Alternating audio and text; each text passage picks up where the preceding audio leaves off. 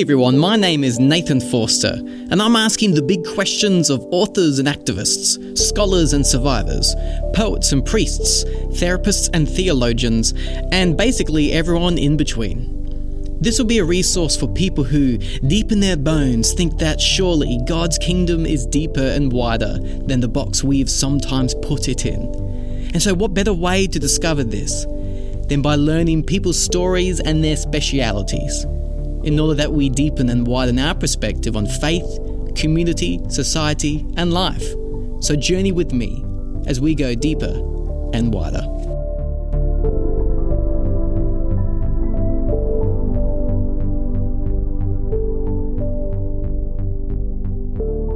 Christian inclusivism. Have you heard of this before? It's something of a big topic within Christian thought.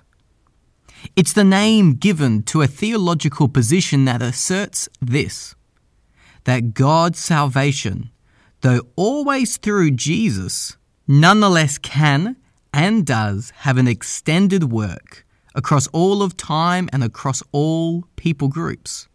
That, whilst Jesus is the only way, people can nonetheless encounter Jesus in a variety of different contexts and in mysterious ways outside the four walls of church, and perhaps even outside the Christian religious constructs we have created. And that Jesus can and does this because God is a God that will go down any path it takes in order to find his lost sheep. That's Christian inclusivism.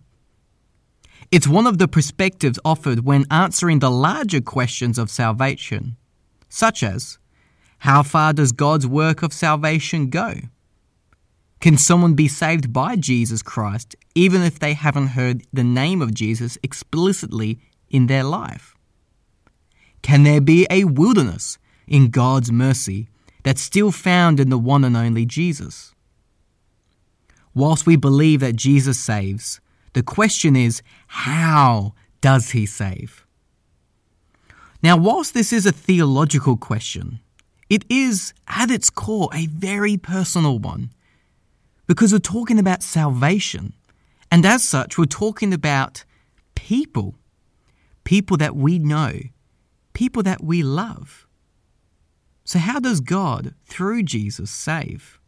In today's episode, we'll be exploring this topic with theologian Brad Jersak.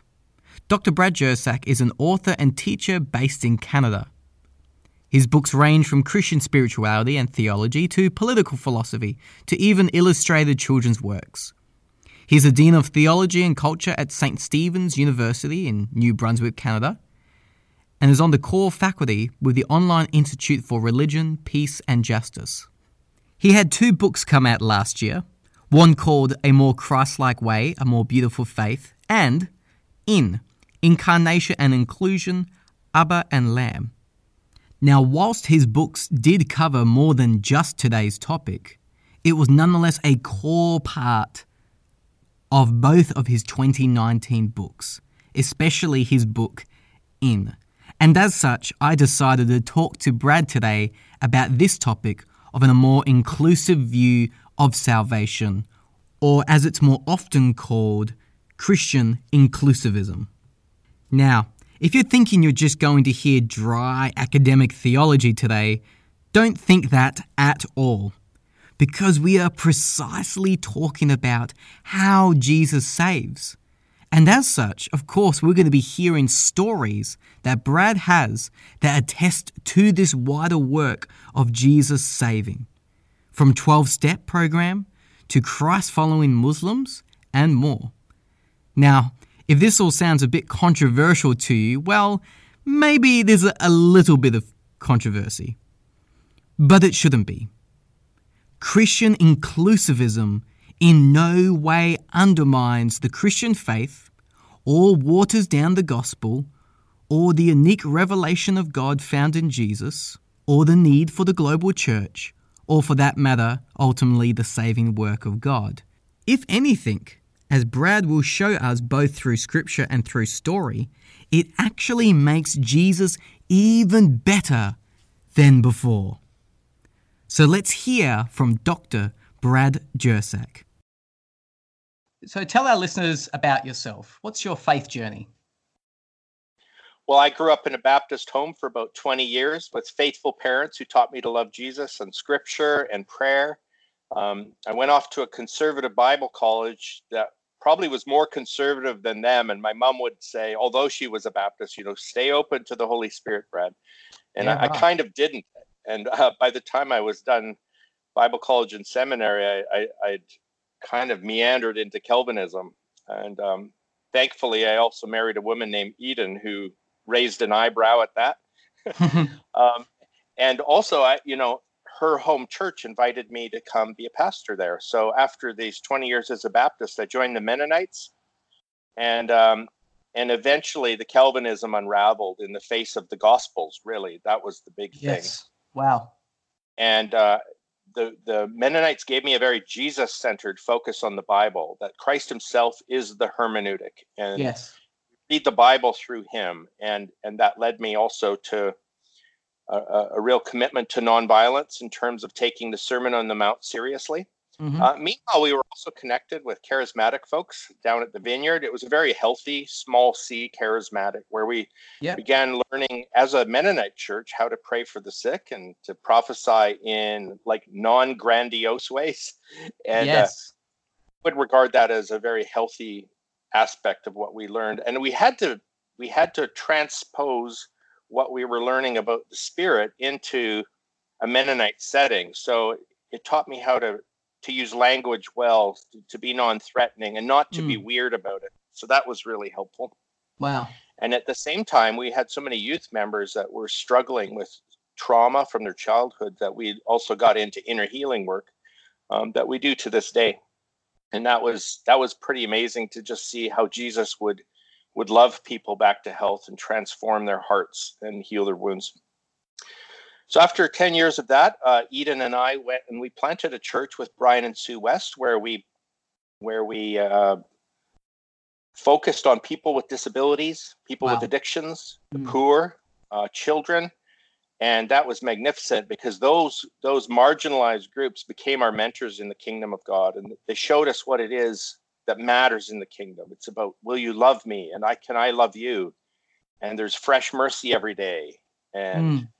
um, it it was it was actually magnificent. But I, you know, I led or co-led that for ten years, and then I and then I had a crash because of uh, just a series a, long series of great tragedies in our church and I, I, I didn't know how to handle it yeah. I like I honestly didn't know if I could trust God anymore so I stepped down and my wife stepped in and became the healer yes. and for the next five years she brought that church around she carried me um, and I uh, my approach to self-care at that time was I was really good mentors a 12 step sponsor a spiritual director and I discovered that part of my problem being overly responsible as a pastor. I, I had slipped into codependence with my congregation, which wow. was weird because I, I, I hadn't stumbled on that for 20 years, and but then it happened very quickly. So my PhD studies were dealt with the problem of pain and suffering, mm. uh, the goodness of God and human affliction, and how the cross addresses that.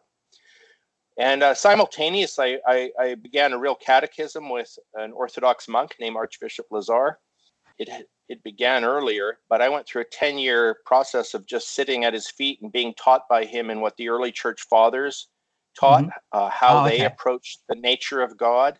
And so, catechism is usually a word we use for like um, theological training or spiritual sure, training. okay. You, right. So, you're preparing for baptism. I didn't need to be rebaptized, but in 2012, I graduated from from uh, my studies and I entered the Orthodox Church. Yes. And I've been there ever since. Um, I also that's also when I shifted from pastoring to academia. So I've been teaching. I taught it in uh, England uh, for six years at Westminster, and I am now um, teaching at St. Stephen's University in Canada. Yeah. And as you know, writing books and so on. Yeah. So that's where my journey's at right now. Yes, yes. And um, what led you to exploring the topic of a more inclusive view of salvation?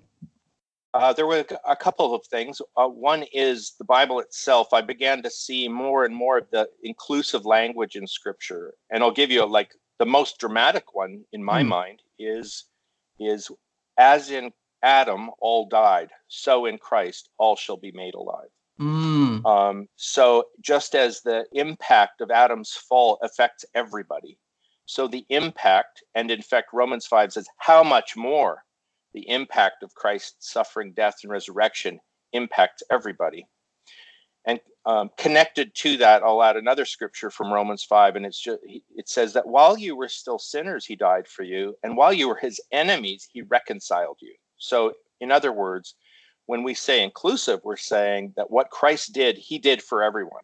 Yes. And so those scriptures really impacted me, but also then the Orthodox theology and the early church fathers that I was studying, they, they used this language all of the time. And so mm. it hmm. was not that salvation was only for those who responded to Christ's call. Salvation begins with in the incarnation itself when God unites himself to every human on the planet. Yeah, right. Okay. That's quite distinct and from of course, the forms. Yeah, and there's there's still a call to there's a summons to respond so that we experience that salvation in real life.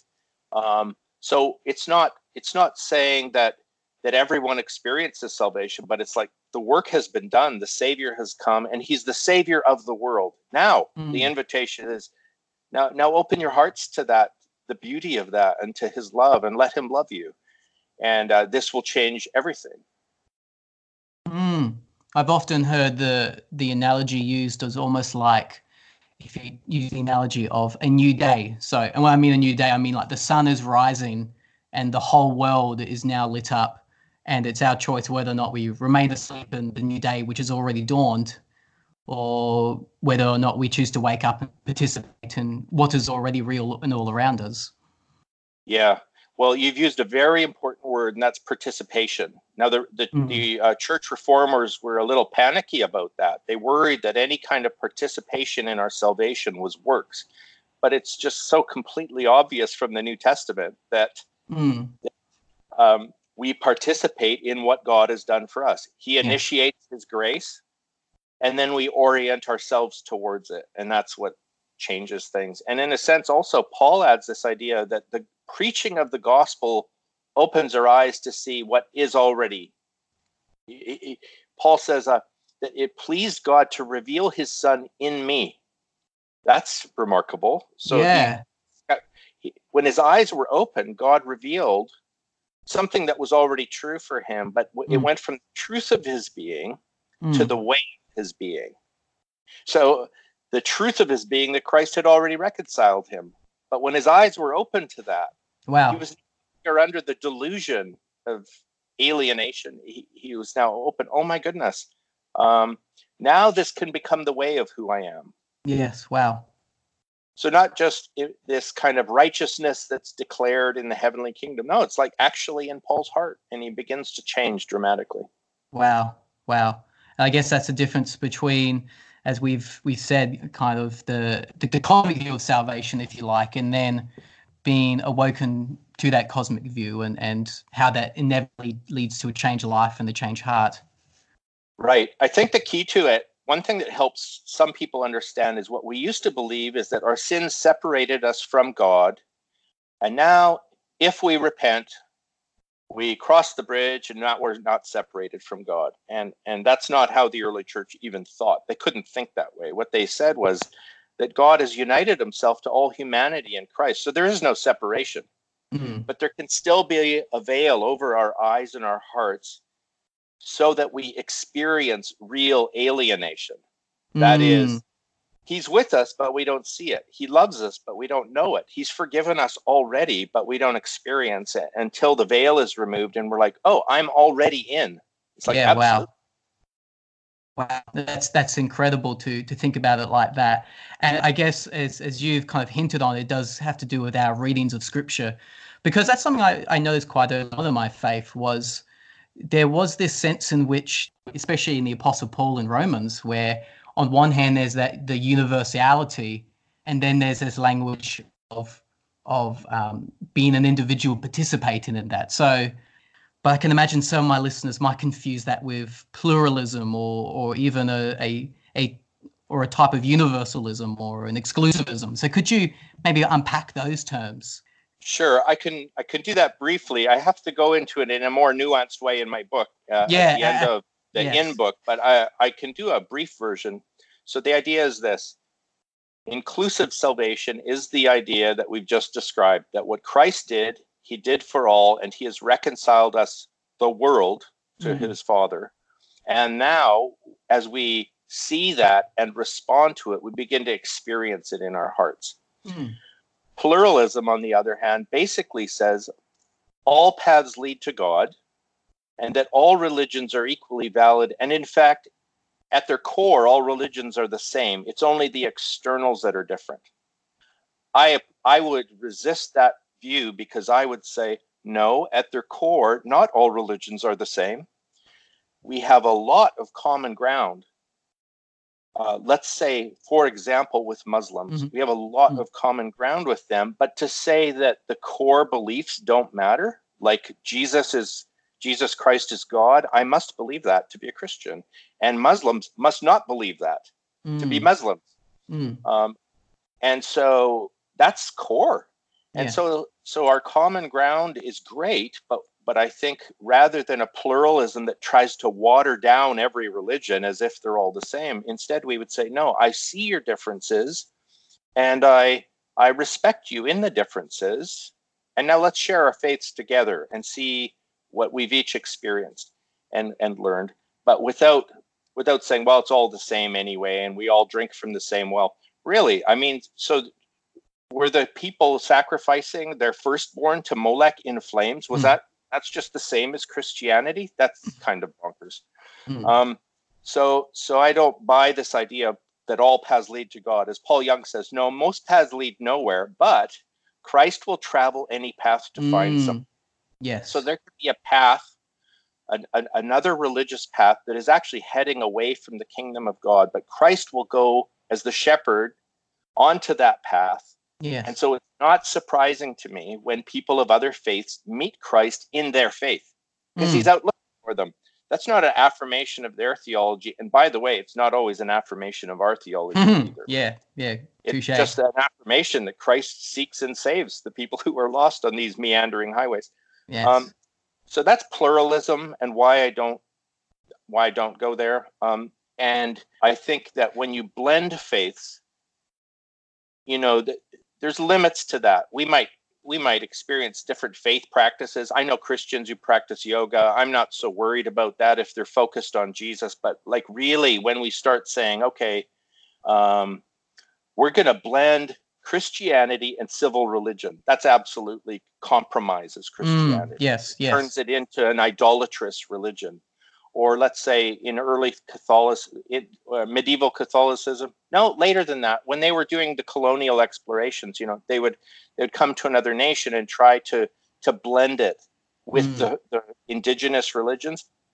You can go only so far with that until, like in Haiti, we would say this: um, Haiti, Haitians are ninety percent Catholic and one hundred percent Voodoo. Okay, that's syncretism.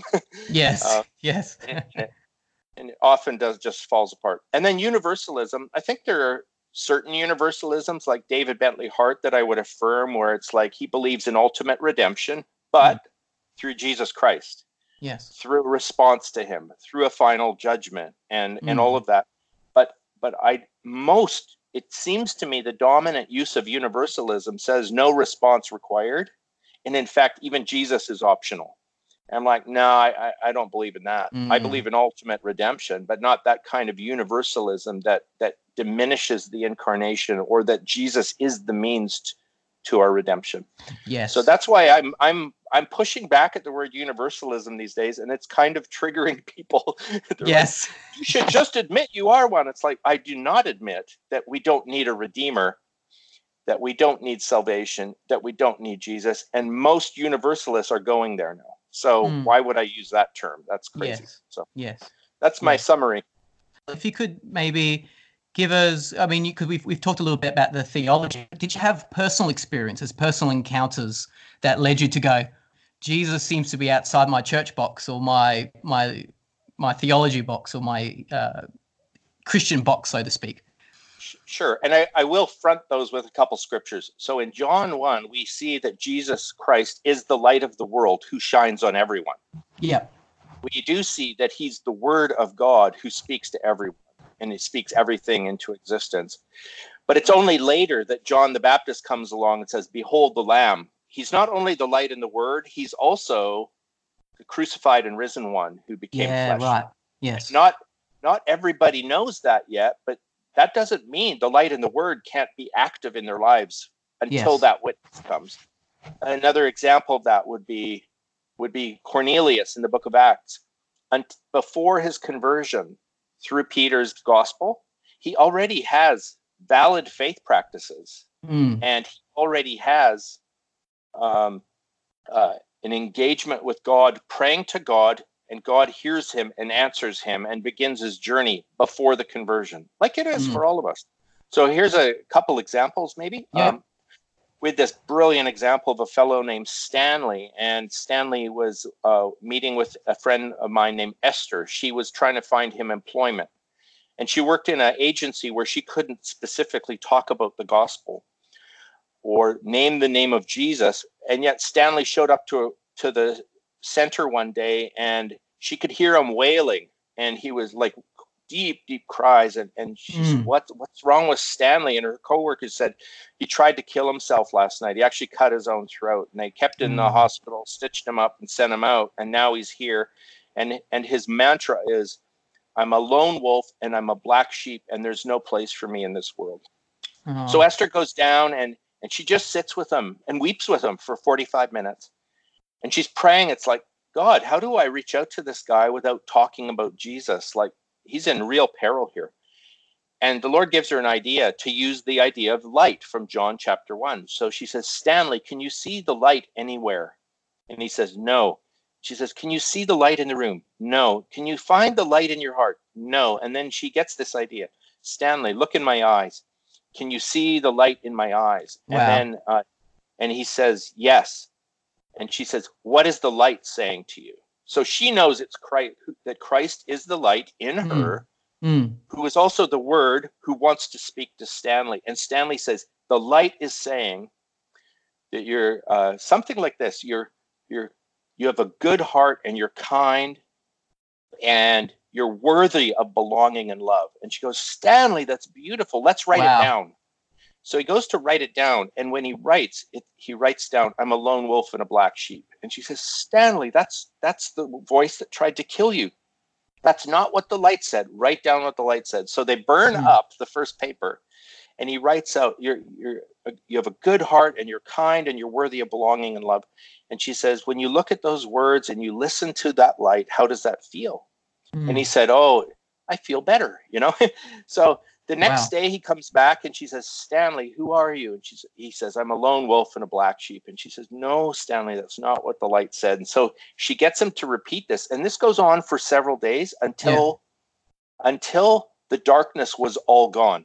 Mm. And now he's living in the reality I, I have a good heart, I'm a kind person, I'm worthy of belonging and love. And it immediately begins to ripple through his life. He gets a job. And at his job, he finds friends and they're excited that he's on the roster.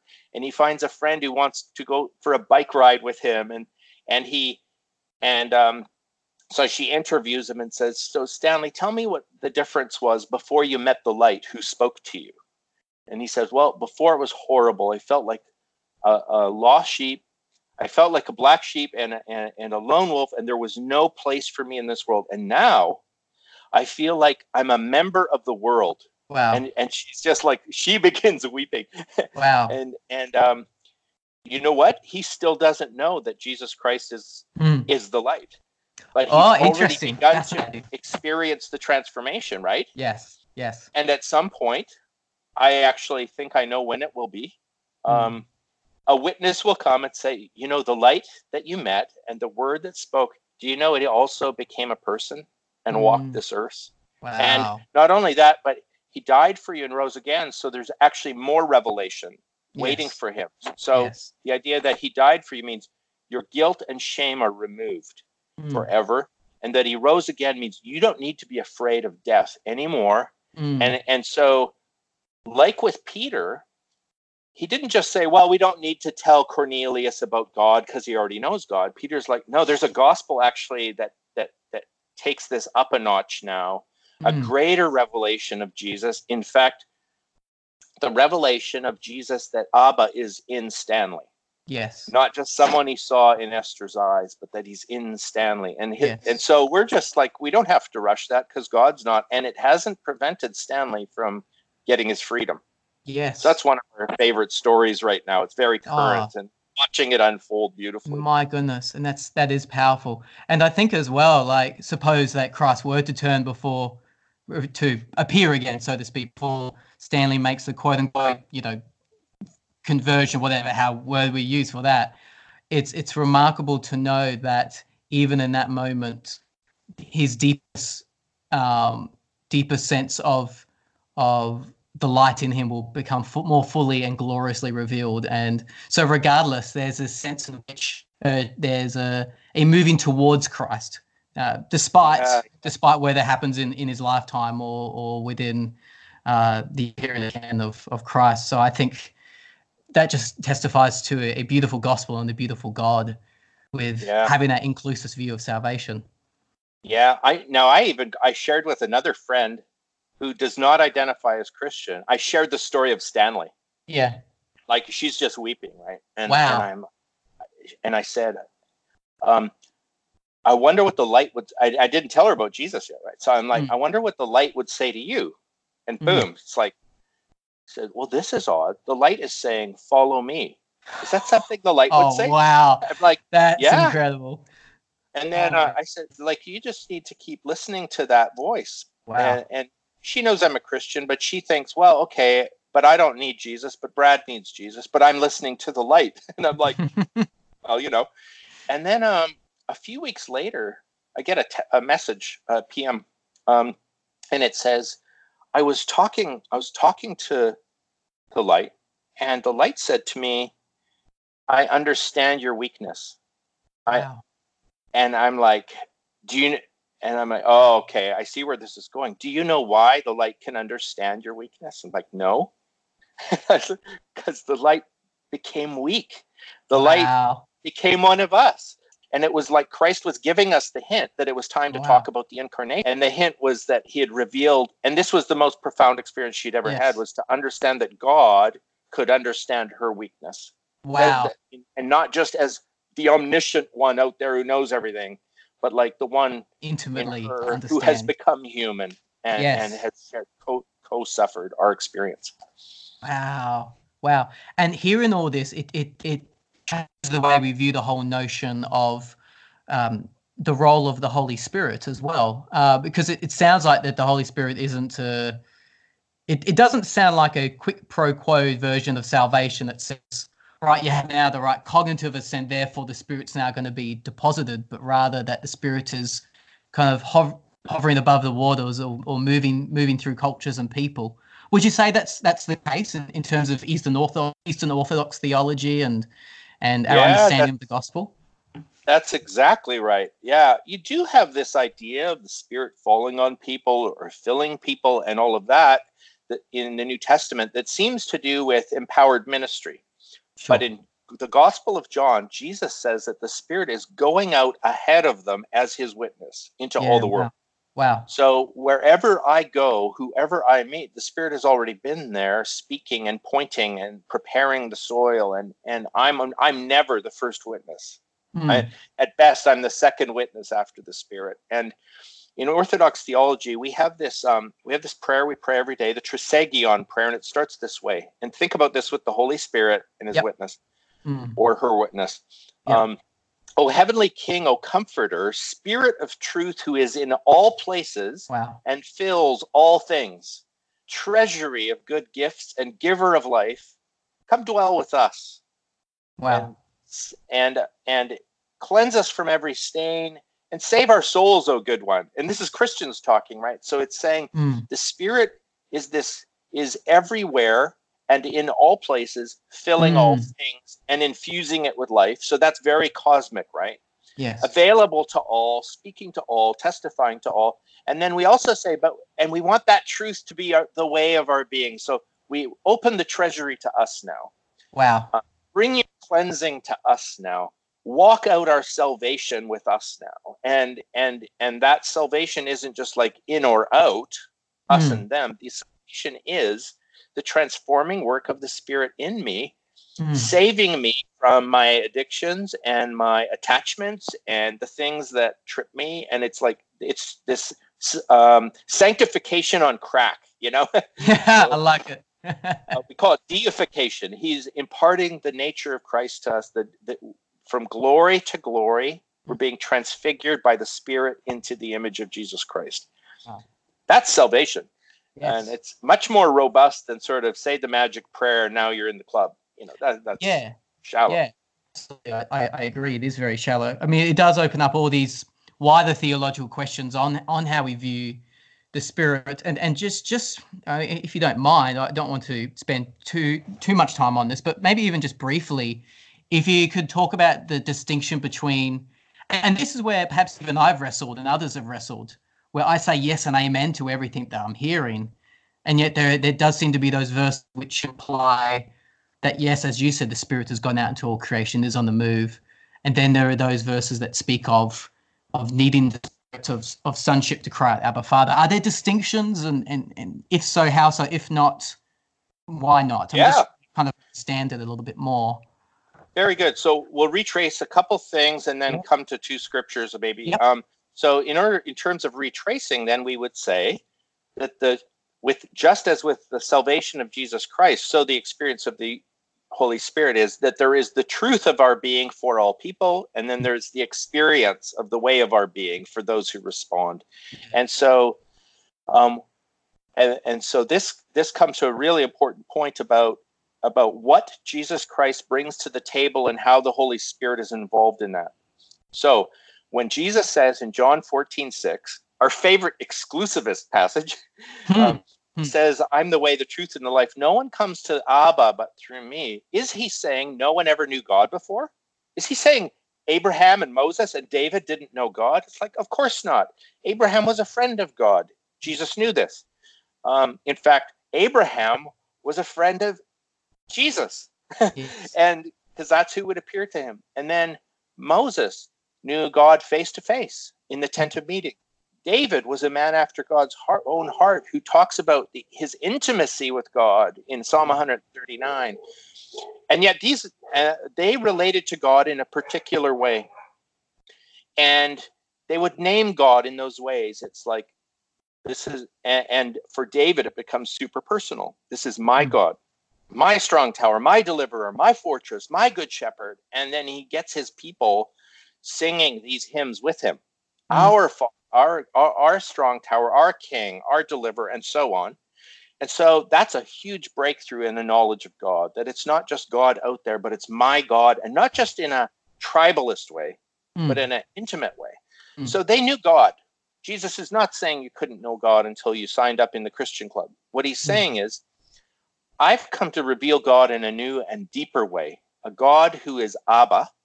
Wow. You will know him as Abba, his favorite name for God. 70 times he uses it. And he, and he says, and, and you're going to know Abba in me and Abba in you. And so now this is much closer, Wow. much more personal. And then he says, and I'm going to give you the spirit of sonship and daughterhood. Mm. And, and well, Paul describes this in Romans 8, and he says the role of the Holy Spirit is that Mm. Jesus would give you the gift of this one who allows your heart to cry Abba from inside. Yes. Wow. So, so, so Jesus isn't saying no one ever knew God except through me. He's saying you are going to now know God as Abba in you Mm. through me by the Spirit, and that's a whole new game changer, which is amazing. And we come to know then God as Abba becomes like God is love, Wow. and it was all hinted back there from the time of Moses Yes. and David, but now it's explicit yes. Wow. and it's poured out into the world in a powerful way now such that if you had asked a pagan in a, like let's say the at the turn of that first millennium Mm. tell us what god is like they would not have said god is love maybe some of the a few, a few philosophers would like plato but uh, the platonists but but most of them it's like god is transcendent god is out there god is scary And now think about it in our world today, even people Mm. who aren't Christians. Mm. This truth that God is love is permeated permeated Yes. out there. Well, if there is a God, he would be love. It's like I wonder how you found that out. It's because Mhm. Christ poured it into the world by his spirit. Yes, yes, yes. I, I've, I've called it the, the to use the analogy of sanctification of one individual. It's the sanctification, the ongoing sanctification of the cosmos. You know, the the Oh, earth that's good. is becoming is becoming more and more in the realization that God is love, and and then the good news of that being revealed in Jesus. It's it's even more further up and further in unto new creation, which is you know the ultimate good news as well. Yeah, yeah. In John, you have it both ways too. It's like there's a there fourteen six is sort of like Jesus is going to lead you to know Abba, right? But Mm. earlier in the book, he also says this: no one comes to me, to Jesus, unless Abba himself invites them. So, Mm. in the case of Stanley, it's not like he needed to know Jesus to begin encountering Abba. It's Mm. more like he's already encountering Abba, who will ultimately introduce him to Jesus yes. when it's exactly right for Stanley. So, Yes, yes. No, uh, that's that's so wonderful, um, and, and it probably answers my other question I was going to ask, and that was to do with the role of the Holy Spirit in in perhaps other faiths or other worldviews. I mean, could you maybe even touch a little bit on that if if if you have anything else more to say? Because because I think it's it's going back to making the distinction between pluralism. So we're not saying it's all all the roads lead to God, but it is certainly it sounds like that the spirit is wanting to draw all people unto God's self. And so eh, have you, have you also seen this in perhaps even the context of other explicitly different religions? And um, so maybe if you give your own experience, but uh, and also some theology behind that, if if you if you have any more. Sure. Yeah, I would say it is this idea that the Holy Spirit is a witness everywhere. Mm. Christ has joined himself to every human journey. So whoever is out there in whatever religion, all right. So we've got we've got Christ walking with them. We've got the Spirit witnessing to them. And now let's say in their faith and their culture, they cry out to God. I'm a monotheist. I think that there is only one God that hears them when they call out. Mhm. They might have really odd they might have really odd ideas about God. Maybe they think this God has eight arms. You know, like people have ideas, weird Yes. ideas about God. Yes. And but even in their weird ideas about God, when they call to him, there's only one who hears. yes. Wow. And when that one he, does he hear? Yes, he does. And does he answer? Yes, he does. So uh, we see this right now happening all over Islam. Um, And that is every single day, thousands of Muslims are Mm. crying out to Allah, who they and they begin their prayers this way: "In the name Mm. of God the Merciful, God the All Merciful, God the especially merciful," and they cry out to Him. Who is up there or in there that can Yes. hear them? yes. There just isn't another God. That's what the scriptures tell us.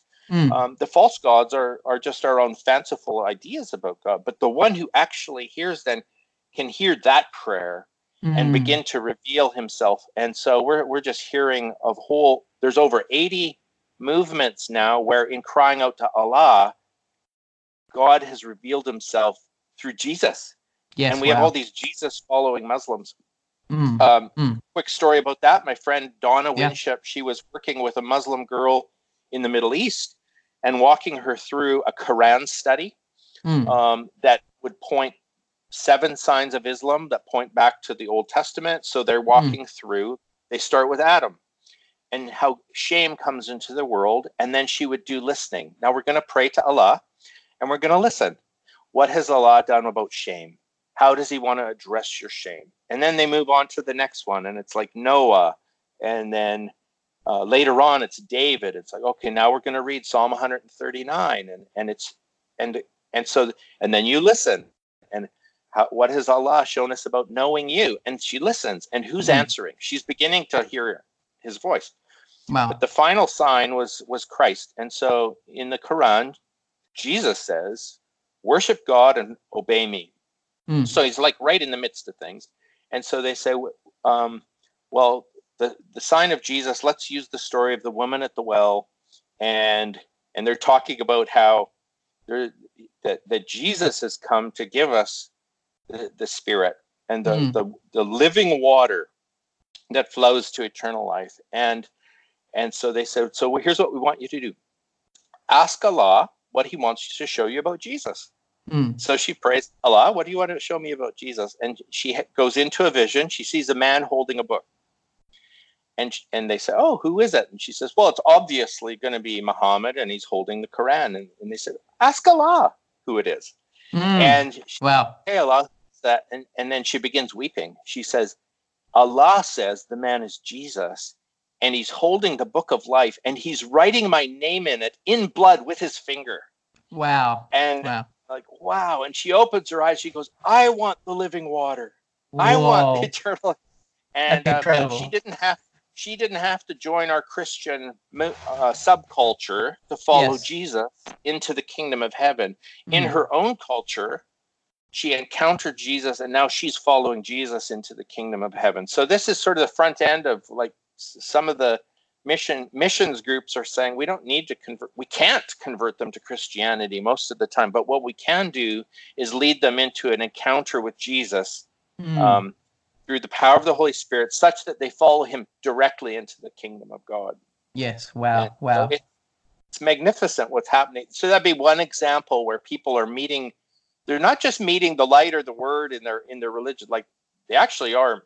They're meeting Christ Himself in Yes. that place. Yes, and that's a that- and actually that's a really important distinction because I can imagine some people would would say, "Oh, is this just you know, um, know, once again they'll come back to pluralism, but it certainly isn't. This is the this is the the the singular Christ who just so happens to be so loving and and and the spirit is out and is drawing people unto Christ's self and it's it's beautiful. It actually gives us a wider picture of church and I think if anything, it gives us some humility as well because you know we we often try to get people to join the Christian religion, but we often forget that Christ is outside the walls of any particular kind of uh, constructs we put to it. I don't know if that's the right word. Well, I love that you called it a wider vision of church because it, what it tells me then is church is not an institution within Mm. the Christian subculture. Church is all those people who have gathered to follow Christ, not just people. Hebrews 12 says the, the Christians are in the church, sure. The Old Testament Jewish saints are in the church. The Mm. angels are in the church. Mm, Christ following Muslims are probably in the church because what makes it church? It's the ecclesia is the gathering around the new mm, covenant who is Jesus Christ. Yes. One other example like that, you know, I work with, a, I have a good friend. His name's Ed. Uh, I know him through 12 step recovery. He's, he's hilarious because he, he would say, I hate the church. And he means I hate Christian r- religion. But he, he also reads the Sermon on the Mount every day, just like Gandhi did. He also yes. believes that the best path to recovery is listening to Jesus and obeying his words.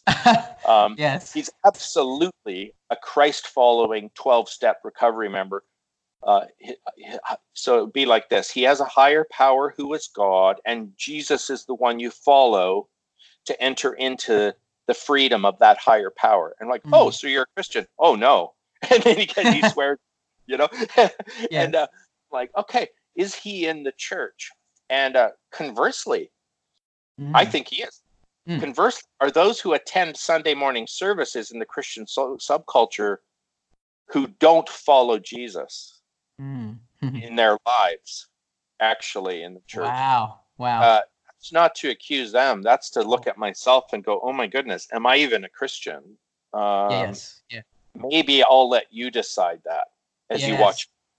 Wow. And I'm definitely not, and I, and I need to like, whoa, I know. And so where I go with that, I don't go to condemnation. I go to Lord have mercy, and I go, and of course He does. yes. This is who He is. Yes. Oh, and it's good news. It's really good news. Yeah. I operate in kind of more charismatic Pentecostal circles. Um, and I I'm very acutely aware of people who have come out of um, I can hear some of my Christian friends who used to be Hindu or used to be Muslim and and I, I can hear them now saying saying to me, going, Oh, but Nathan, like you gotta understand, I when I was a Hindu and I became a Christian, I had to, and they would actually use quite dramatic conversion stories of, of, you know, even you know, uh, deliverance and things like that. And Yep.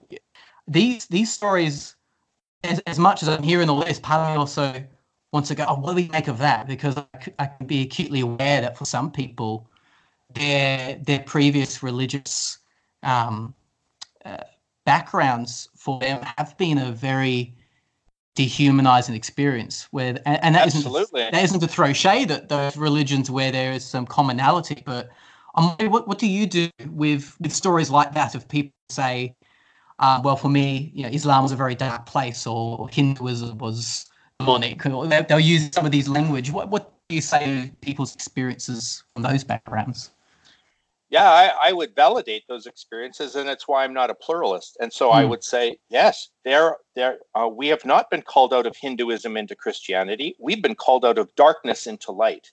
And Oh, there is a darkness of fear-based religion that can entangle people whether you're a hindu a muslim or a calvinist and i've done Yes. deliverance ministry on those two by the way in, no not just calvinists charismatics the most two of the most dramatic deliverance sessions i've been on where people were like Mm. bouncing off the floor were Mm. charismatic christians wow. so I'm like, yes, we need to come out of darkness into life. And I'm not Yes. even going to judge, uh, like, sort of what's the demonology behind this. I would say this what I saw was the sound of pain, yeah the sound of pain um, and the chains of fear being broken off.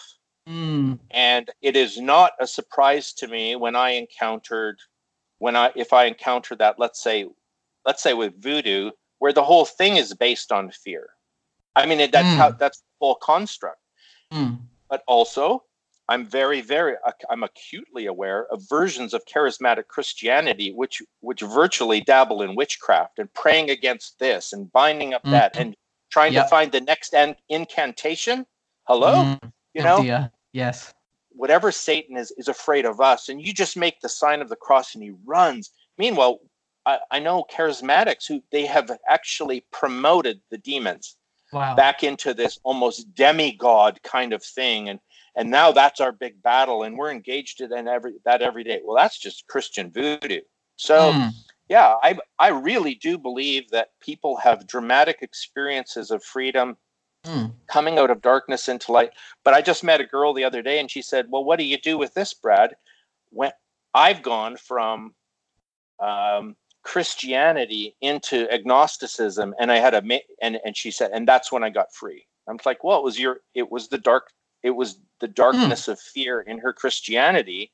wow Those chains have been broken off, and now she's actually closer to Christ in her Mhm. experience yeah she's experiencing his freedom and and she's like well i don't know if it's i don't think it's because of him and I'm like i know you don't how could you with your back how like what else would you say when yes the name of jesus was attached to constant threats of hell Mm. and raptures and armageddon it's like of Mm. course that's a whole world of darkness yes. so that's that's how i would deal with that i would say yeah uh, uh, pluralism shows us that not all religions are created equal including parts of our faith Absolutely. And I think that's a good posture to have because it takes the log out our own our own kind of religious movements and plural movements and um, backgrounds eyes because I think as as I think you rightly pointed out, it's from going to darkness to light.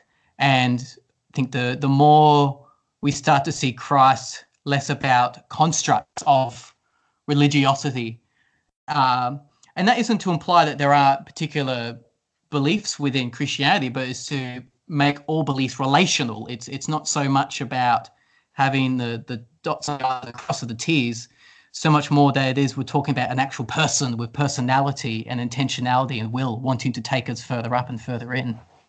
Yeah, that's perfect. Yeah, this is a person we're talking about, Yes. not a not a system. And and I think there are faith practices that really do help us orient oh, ourselves Oh, absolutely. towards the person. Yes. And there's other faith practices that orient ourselves towards the darkness. And you've just Mm. got to keep your eye on them because Yep. uh, yeah, they're they're slippery sometimes. Yeah, no, no, no, absolutely. Are there other biblical passages that we haven't mentioned already that people often cite to you to push back against this inclusivist view of salvation? And and so are there others we haven't mentioned? And if there are, what what would you say to those ones? Yeah. So um, let's cover two things. The first Yep. one's quite quick. In the book of Acts, Peter says there's no other name by which you're saved other than Jesus. I'm like, absolutely. He's the Mm. one who saves. Mm. It, it, what he doesn't say is that there's no other way to be saved other than having a conversion experience to the Christian club. That's not what he Mm, says. He says Mm. anybody who's saved, it's actually Jesus who does it. Yeah. And I'm like, oh, I totally believe that. yes. And and and then um, I would also say that um, the, some of the pushback is around um, it is appointed unto one man unto man once to die, and after that the judgment, and it's treated as if so you must respond before you die, or you go to hell forever. And um, to me, that is a, that's a radical repudiation of the victory of Christ over death. It's it's Mm. a complete rejection of the truth that Jesus now holds the keys of death and Hades, and he's conquered that. yes. And so, so then I will. They will say, "Are you saying you could still respond after death?" It's like, well, Romans eight says, "Death can't separate us from the love Mm. of God." Mm. And yes, you still need to respond. So how are you going to do that after you die? It's like that's the judgment. Christ Mm. appears to you and calls to you. And so the end of Revelation, he says, and and and I saw new heavens and a new earth, and I Mm. saw the new Jerusalem come down, which is the bride of Christ, and the Yes. Spirit and the bride Mm. say, Come. They say, Come. To who? Those outside the city. And it says, and the gates of the city will never be closed. And why not? Well, because his loving kindness endures till you die? No. His Mhm. loving kindness endures forever. His loving kindness is everlasting. And so Mm. so then the follow-up question is always, well, well then why evangelism? It's like because people are already perishing and Yes. Jesus is already wonderful. Yes. Yes. Um, yes. Like, what do you mean? Wait till you die? That's the. And uh, some have gone so far as to say, well, if I didn't have to worry about the fear of hell, then I wouldn't even be a Christian. It's like, well, then you're not a Christian. yeah. 'cause you- yeah. He's not won your heart. Mm. Uh, you're not following him. You just want fire insurance. You don't know Wow. him, do you? Yeah. really don't know him. Eh, So no. I, and perfect love casts out all fear because Perfect fear love- is about yep. judgment, punishment. Yeah, yeah. punishment. That's so um yeah so so while i believe that christ has conquered death and hades so that death Mm. can't separate you from his loving invitation i Mm. also believe there's an urgency to share this good news now because the human condition is really hard and Mm. people need to know my best friend who Mm. has changed my life and when the bulldozer of life came over me he was there for me in in, in a profound and good way in my affliction he didn't he didn't salt he didn't like escape me out of it but Mm. he walked Mm. me through it i'm like wow i would want you to know about that when the bulldozer comes over you and if you and so that i'm a more i'm a more um i'm a more aggressive evangelist than ever because i only have good news it's such good news yeah, it is. It is. It's wonderful news. And just out of curiosity, I, I hope this isn't too much off topic, and we don't have to do a huge detail if, if if it's too much to ask. But just out of curiosity, because of course I've also read your book, Her Gates Will Never Be Shut, which, in in terms of what you wrote in that book to where you are now, in terms of your belief, people responding to the gospel beyond the impasse of death or beyond the impasse of even um, the the restoration of all things. Do do you still hold to that people um, that how am I how am I, what am I trying to ask here? That it's still potentially functionally possible that people will continue rejecting, or do you see that there will be an, an inevitable win over, or are you agnostic about that and you just lean on the goodness of God? Like, how do you kind of, if, if you don't mind me asking that, it's just I'm genuinely curious about where you stand. I on- don't mind at all. I don't mind at all. So I think I said it I said it very subtly in that book. I what I said was, and this is now 10 years ago. Yeah. I, I said that we cannot presume that any will be lost and we cannot presume that all will be saved. We cannot presume. Mm, But The mm, love of God obligates us to hope and pray and preach for the salvation of all. And then I, I did add to that, but um, sort of this idea that that when we see Him, uh, we must give a free will response. So there is a principle of free will, but our will will be freed. Yes, I like that. Delusions from the delusions of the world, the flesh, and the devil. Mm. so you could, while you might say, well, you know, the you know, free will means that it is potentially possible that some could say no forever. I'm like, I don't know that that's true of freed will, F R E E D. yes, yes. Um, so I I hinted that that subtly in that book. Um, uh, I would be more overt about it now and just say I'm not a universalist because I think we have to be redeemed by Jesus through the Mm. cross, his resurrection, final judgment, and a faith response. But I also say boldly, and all will ultimately respond Mm, mm. when their wills have been healed and freed to see Christ as he is, it will Mm. become absurd not to. And um, this is uh, Maximus the Confessor. He would say it this way um, um, that our, well, I'll transpose what he says, I think, Yeah. that are that in this life, our wills have become dysfunctional. They're not, it's not bondage of the will like you get in Kelfer, Kelder, Calvin or Luther, but it, my will is dysfunctional. I vacillate between good and evil. I, I, I Mm. kind of want the good. I really do want the good. Oh, but then I trip because maybe I, I wander. Um, but when we see Christ, Mm. our our wills will be restored to their natural Mm. state, and the natural will always wants the good. And when we see the good, we will freely respond to the good. So Mm. it is a free will, freed will response. And so Mm. because of that, I do affirm ultimate redemption. And I and like let's say with David Bentley Hart's new book, that all will be Mm. saved. I object to the term a universalist, but I Mm. I I think his all his arguments are just irrefutable. Um, yeah, yeah. do you see i have a bit of a i'm playing with a distinction between universalist and ultimate redemption and Yeah. doing need to probably these days i feel more bold than i did 10 years ago about saying Yes.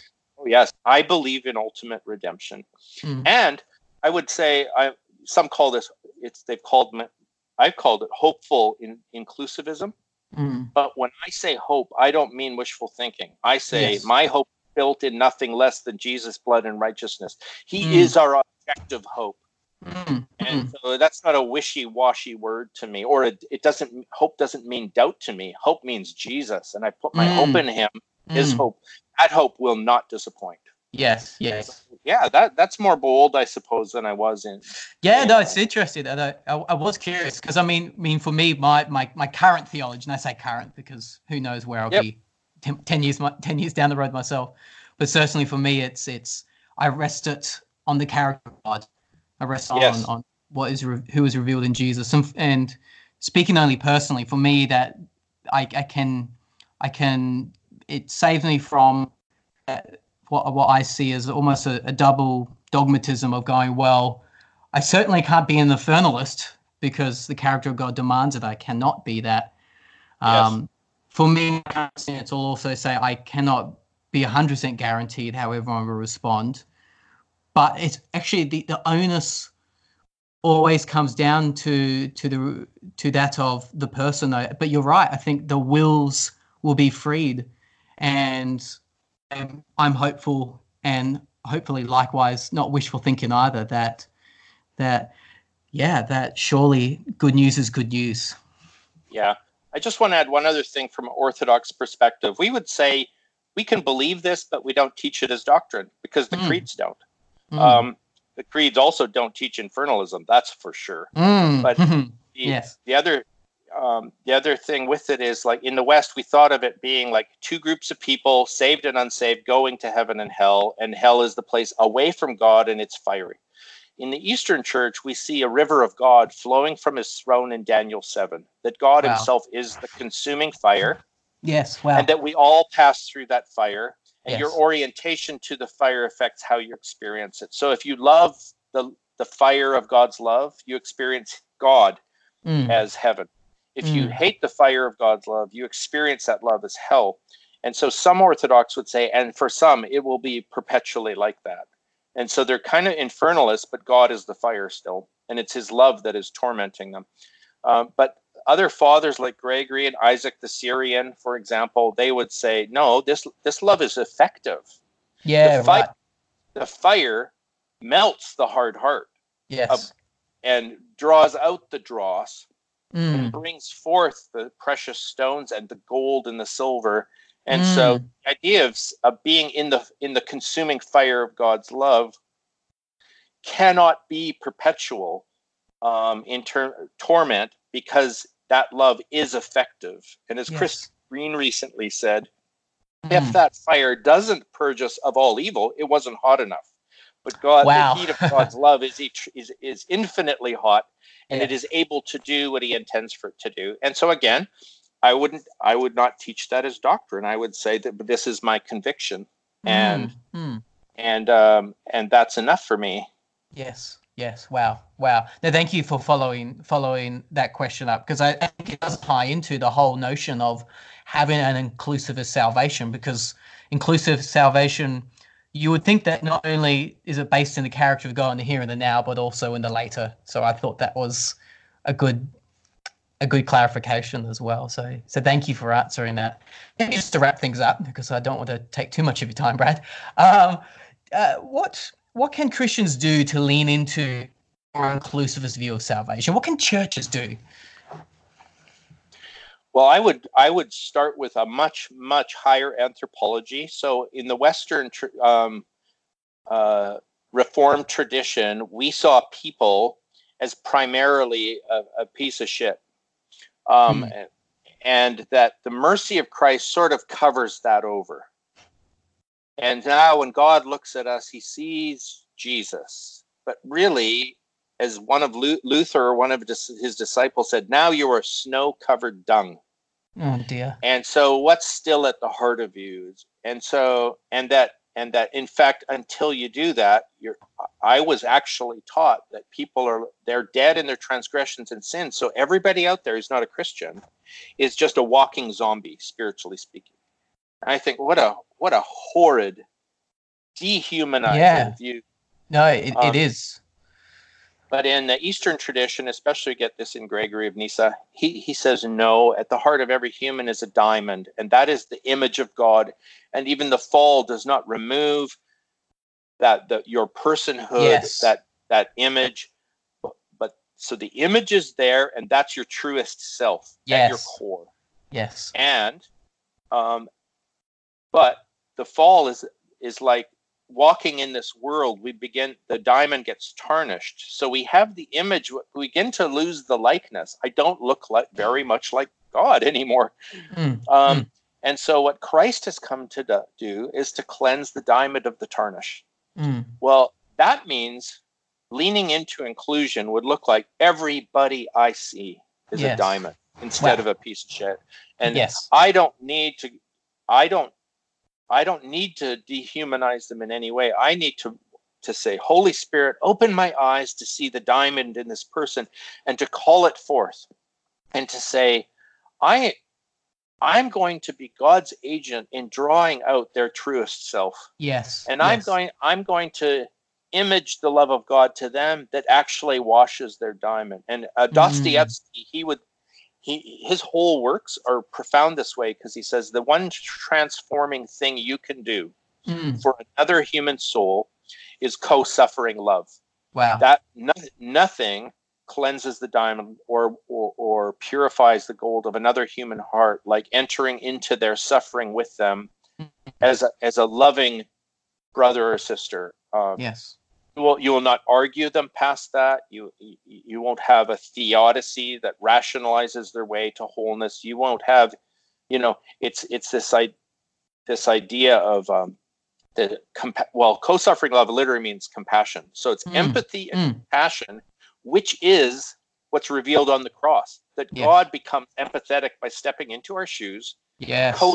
co-passionate in that he co-suffers with the whole human race and miraculously supernaturally that begins to cleanse us well that happens with that can happen with all the people in our lives and yes. can happen for us as well Wow. so that's wow. where i would start uh, Yeah. that yeah. all are included in that vision of the diamond rather than Mm. the, the dung Yeah, and it's a, in, in fact even as a spiritual practice, what would it mean to to look at people, being mindful of that, to actually go, you're a person made in God's image, and you are precious, you are a diamond, and it's Yeah. uh, it's it's sin that's unoriginal. yeah, yeah, yeah, yeah. In God's original intent, I and maybe a corollary to that would be God's orientation towards them. So J.I. Yes. Packer told me directly. He said God's primary disposition towards humanity is enmity.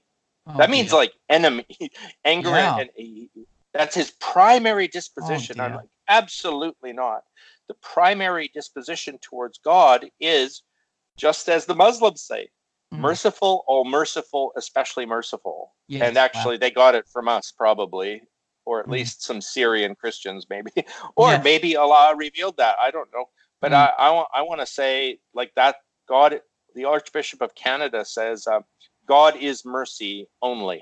Mm, yes, yes. Every Uh, attribute of God is a facet of that mercy. Wow, wow, I love that. I love that, and you know it's interesting because with the J.I. Packer um, kind of response that that you were you were given, you know, it's it's kind of ironic that it would be ironic then if God shows enmity enmity towards us as enemies, even though Jesus himself told us to love us.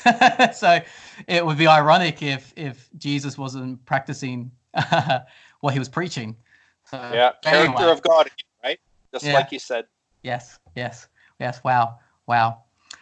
Oh man, this has been a roller coaster of of grace and seeing a much more beautiful gospel, Brad. Thank you so much for for speaking to us today, and uh, yeah, uh, I'm excited for people to to listen and to reflect on what we spoke about today. Yeah, I'd like to live into it to myself. So Lord have mercy. Lord have mercy. Amen. Thanks, Brad. Thank you. Well, that was our interview with Brad Jersak, covering the topic of Christian inclusivism or a wider view of God's salvation. If you would like to know where to find more stuff on Brad Jersak, visit his website at www.bradjersak.com or follow him on Instagram or Twitter at Brad Jersak. Or of course, find him on Facebook at facebook.com slash Brad Jersak. His two books that I highly recommend that, that a lot of today's episode was based on are his two books, A More Christ-Like Way and In. Both books are now available on Amazon. Now, as it relates to today's topic of Christian inclusivism, I understand this might open up more questions for you. And I want to invite you to lean into those questions because questions in the Christian faith are okay. And topics like Christian inclusivism have been discussed about since the beginning of the church. So it is fine to talk about these things. It is fine to explore exactly how God saves. And so I invite you to continue to explore, especially in the context of this podcast, as we seek to once again go deeper and wider. That's it for this episode of Deeper and Wider. If you like what you heard, then please rate this episode on your podcast provider and share with your friends. To follow my work, then find me on Facebook at www.facebook.com slash nathan.forster or find me on either Twitter or Instagram at nathan underscore forster. Deeper and Wider is part of the Expansive Faith Network. To see more content like this podcast or to support our work, head over to expansivefaith.com. Until then, keep on seeking and go deeper and wider.